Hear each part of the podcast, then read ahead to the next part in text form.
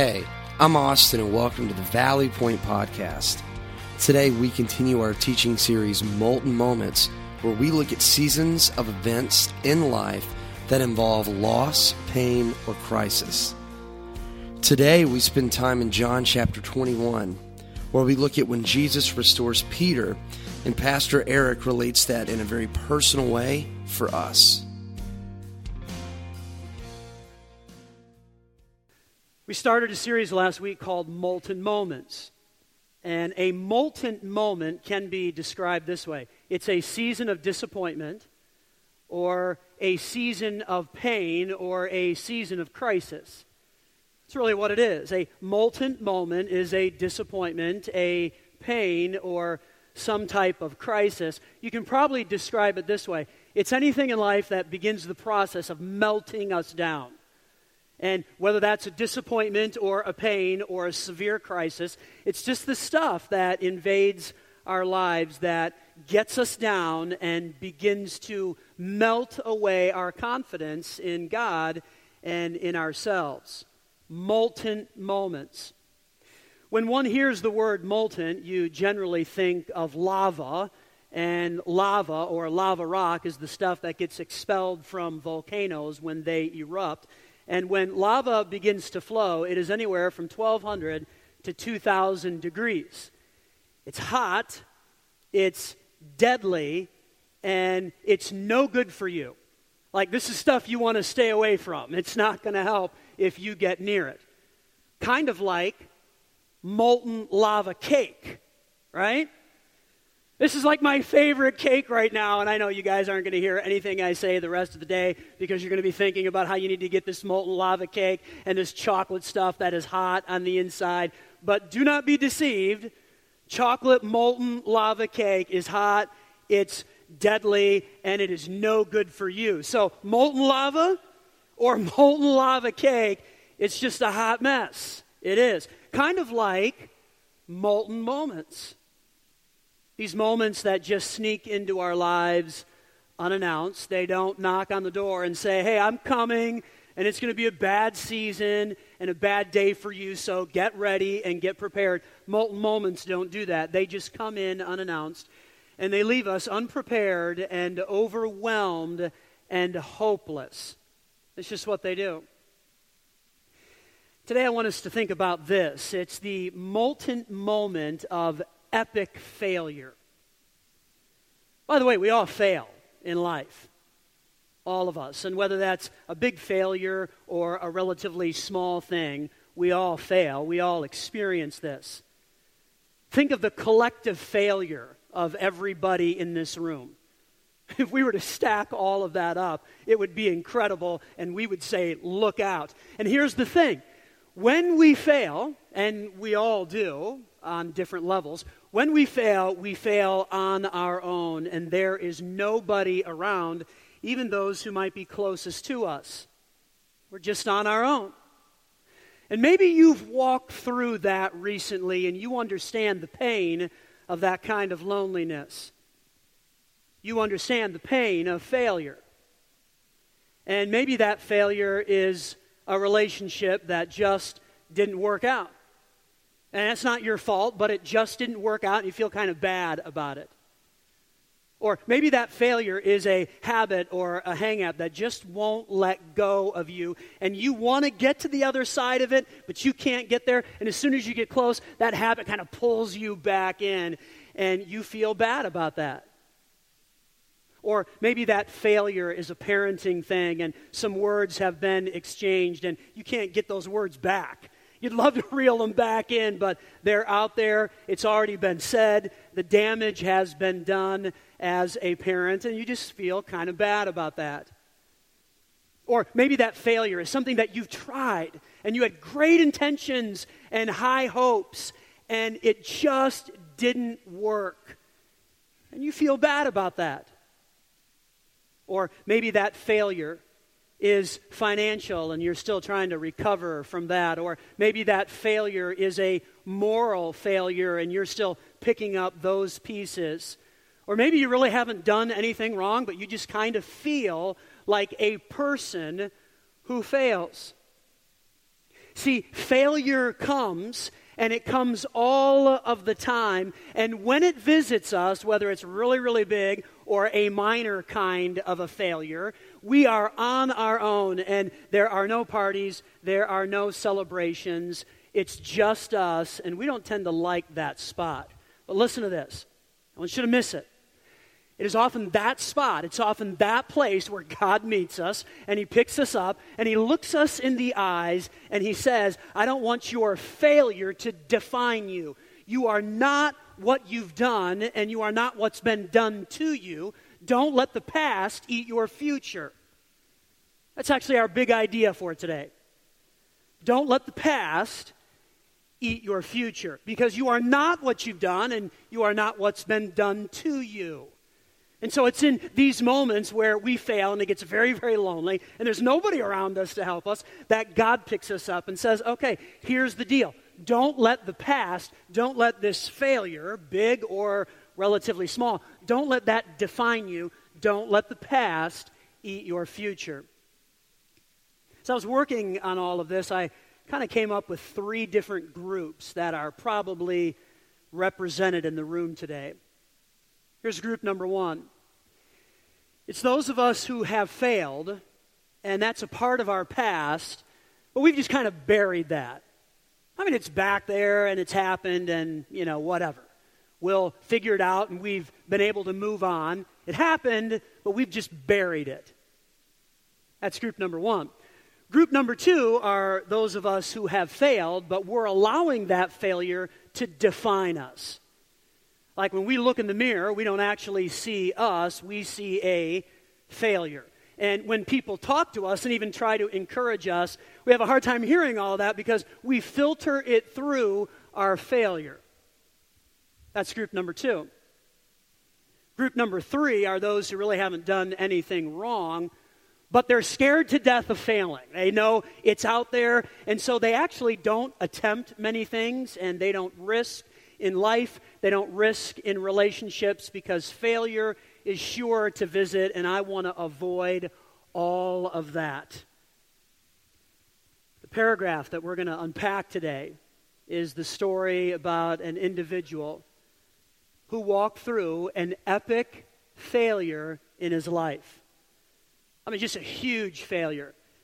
And it just about took him out. His name is Peter. And we're going to look at his story in just a bit. But this is a guy who was a disciple of Jesus. He was a close follower. He was with Jesus all of the time. And when you walk through Scripture, you get the idea that Peter, as an individual, was outspoken. He was confident. He was always in the middle of the action. He had bright eyes. And he was a lot of fun. Like the other disciples might not have been a lot of fun at times, but Peter was fun. This is the guy that you wanted to be around because he had bright eyes and he was always in on the action. That's Peter. But in the moments leading up to the death of Jesus, he walked through something that absolutely devastated him a true molten moment. Before Jesus died, he actually got with Peter and he said, Peter, you're not going to believe this, but in the process of my trial and arrest and my death, you're actually going to deny the fact that you ever knew me. And you're going to do that three times.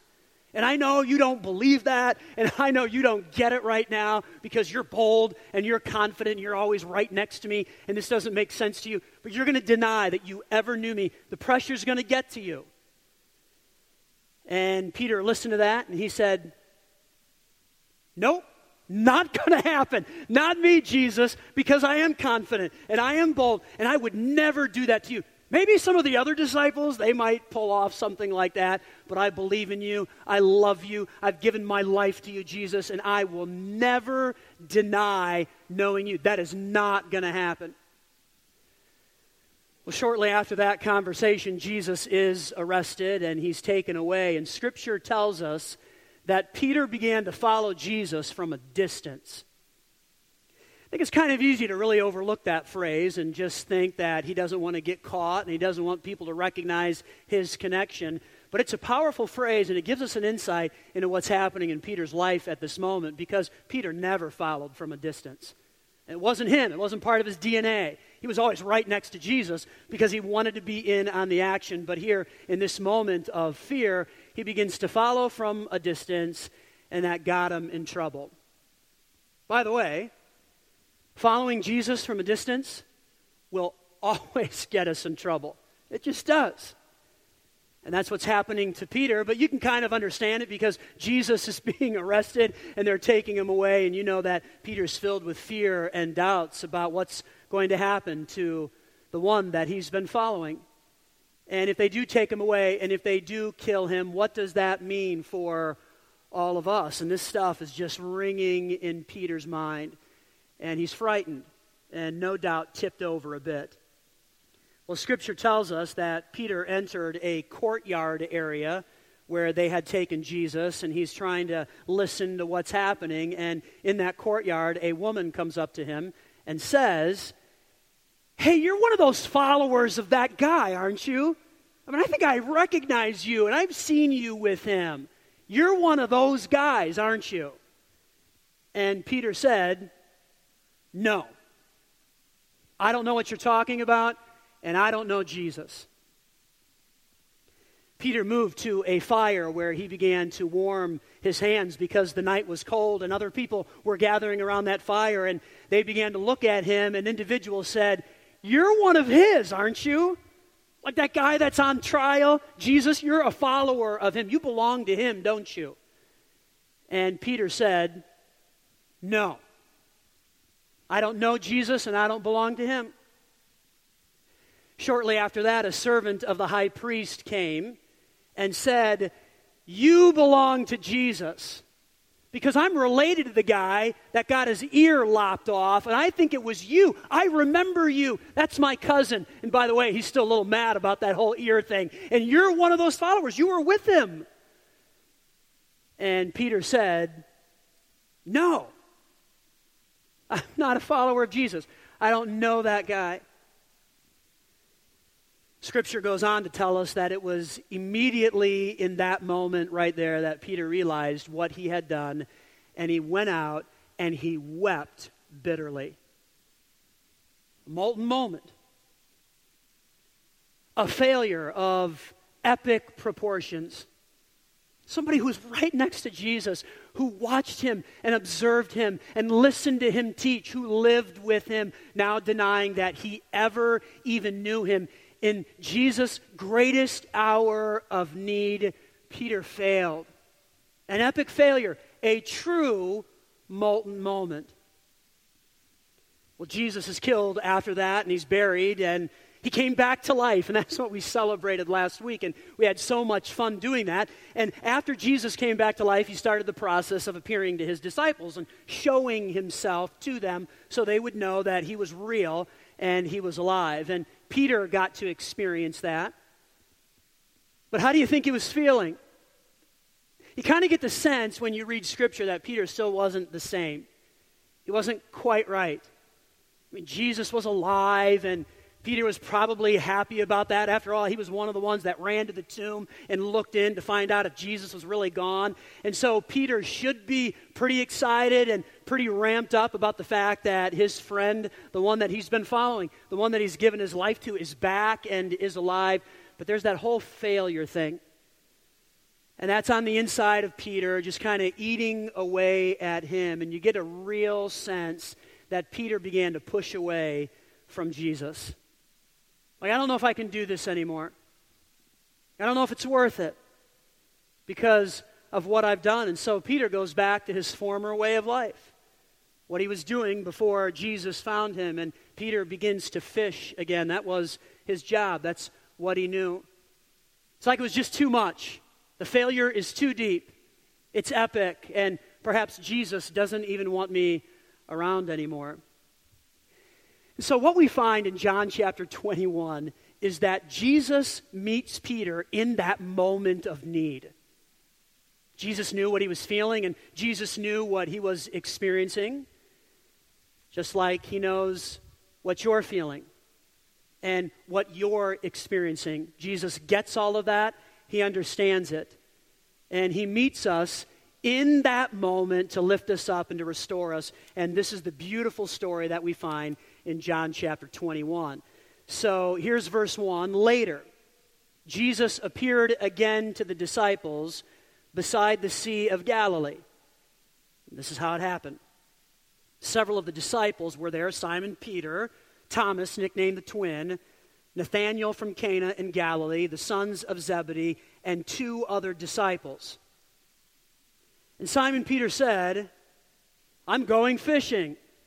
And again, that might seem like just a normal thing to say, but it's Peter saying, I'm going back to my old life. I can't handle this anymore, and I'm done. I'm just going to go back to fish, because that's what I know. And I don't know if Jesus wants me around anymore, so I'm going fishing. We'll come too, they all said. So they went out in the boat, but they caught nothing all night. At dawn, Jesus was standing on the beach, but the disciples couldn't see who he was. He called out, Fellows, have you caught any fish? In other words, how's that working for you out there on the water? Are you having any luck at all? No, they replied. Then he said, Throw out your net on the right hand side of the boat and you'll get some. So they did, and they couldn't haul in the net because there were so many fish in it. It's kind of remarkable because this is something that Jesus had actually done before. And so I think Peter and John, one of the other disciples, they're getting it and they're picking up on the fact that Hey, this has happened before. Jesus told us to do this another time when we weren't catching anything at all, and we put our nets on the other side of the boat, and we caught a lot of fish, and we couldn't even bring it to shore. Maybe this is Jesus again, and that's what we find in verse 7. Then the disciple Jesus loved said to Peter, It's the Lord. When Simon Peter heard that it was the Lord, he put on his tunic, for he had stripped for work, jumped into the water, and headed to shore. The others stayed with the boat and pulled the loaded net to the shore, for they were only about a 100 yards from the shore. And when they got there, they found breakfast waiting for them fish, cooking over a charcoal fire, and some bread. Verse 15. After breakfast, Jesus asked Simon Peter, Simon, son of John, do you love me more than these? Yeah, it's a fascinating question. Because what are these? What's Jesus pointing to? What's he referring to?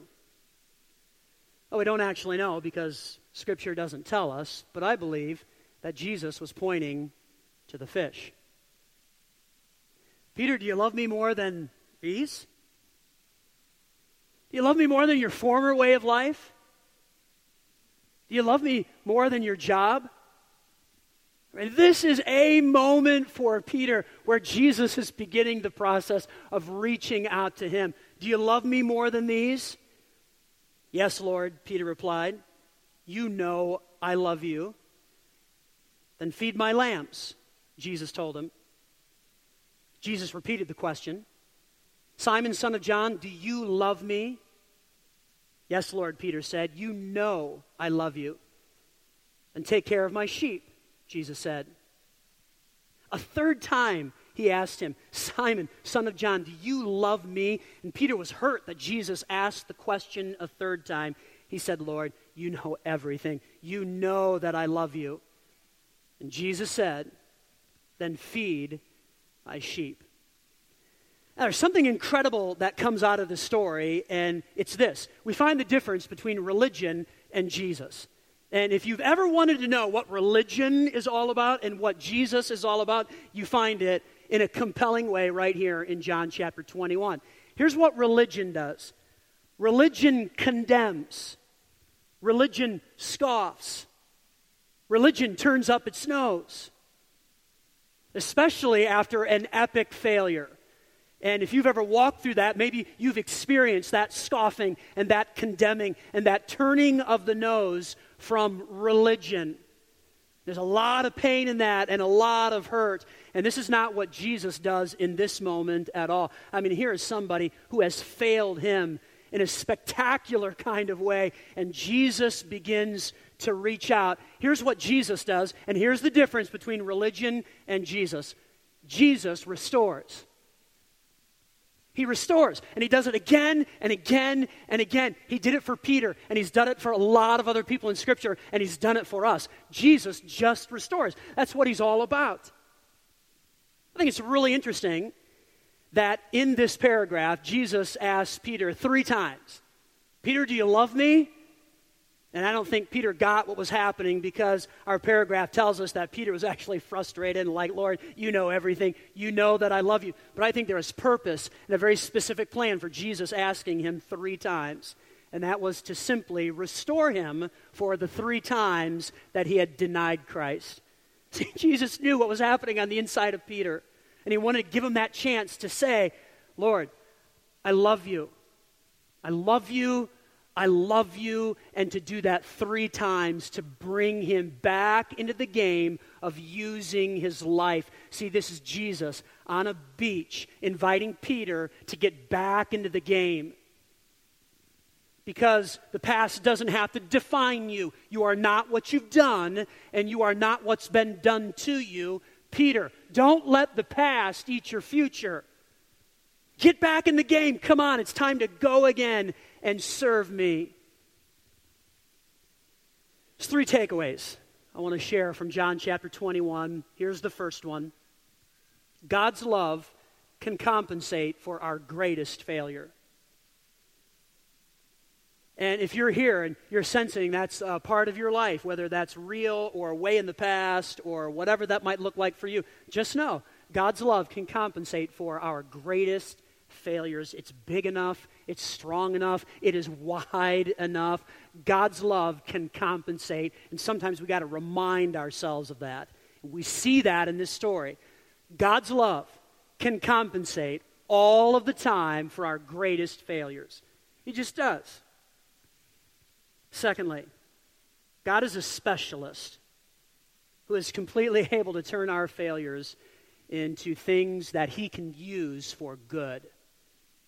God is a specialist, and He's always doing this. I began to look at Scripture and find different individuals who had failed in different ways. And so I just started to write a list of what these people had done and how God used them in spite of their failure. And so I want to share some of this list with you. Consider Moses. He stuttered and murdered and then became a deliverer. Jacob was a liar and a deceiver, but used by God.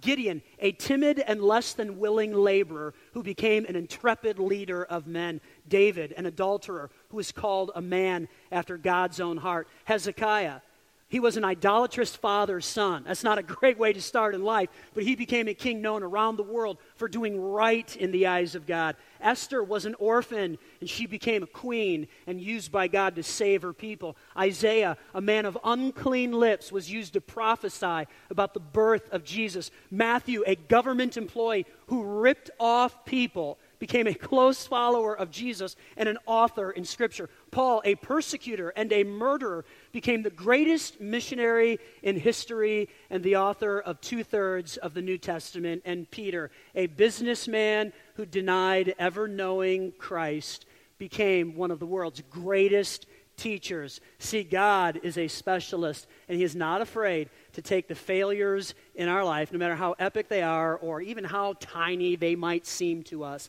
God is able to take all of that and use that for His good. We have to allow Him to do that, though. But God can because He's a specialist. Here's our third takeaway let Jesus restore you so you can help others. And maybe that's your issue, and maybe that's your thing. You haven't allowed Jesus to restore you. And sometimes I think we kind of fight against this, and we run, and we hide, and we isolate, and then we blame, and we begin to drift and follow Jesus from a distance, and we replace our passion for Him with fish or stuff or whatever.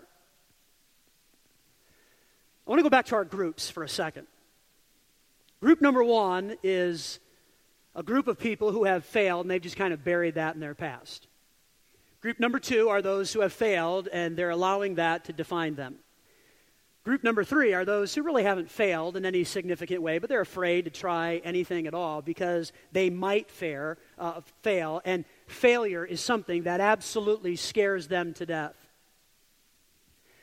Would you imagine with me for just a moment what would happen in our community and the places that we go and where we serve and where we work and where we go to school and where we live if we would get past the fear of failure and if we would not allow the past to eat our future.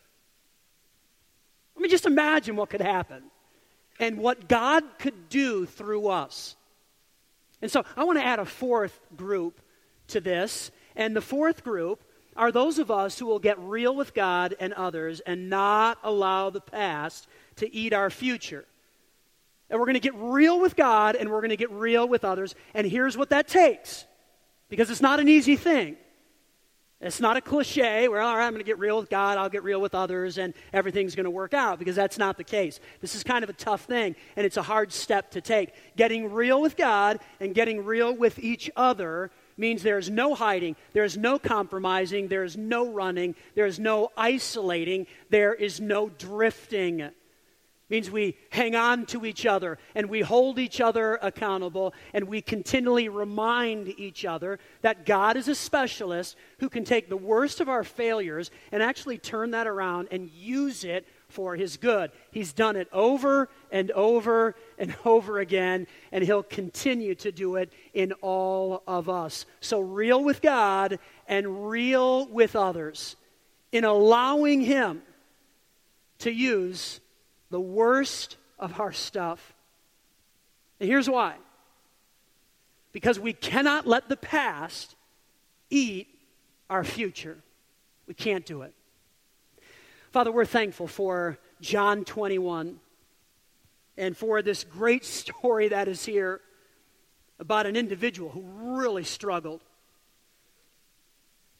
an individual who failed,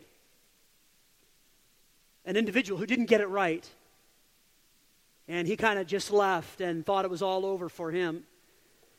But yet, it's in that moment that you began to reach out to him and you met him in that spot of failure. And you picked him up and you looked in his eyes and you said in so many words, Peter, don't let the past eat your future. I have a role for you. It's amazing to think when you read through Scripture that Peter stepped through that and you used him to build that early church and to do something dynamic.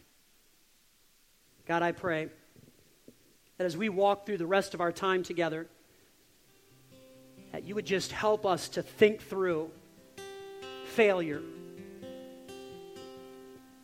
Help us to think through how you can use the worst of our stuff for something good, something beautiful. God, we pray this in Jesus' name.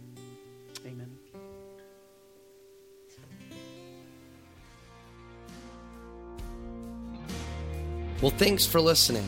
We'd also like to invite you to join us for any of our Sunday gatherings as well at the Garnet Valley Middle School at 9:15 and 11 a.m.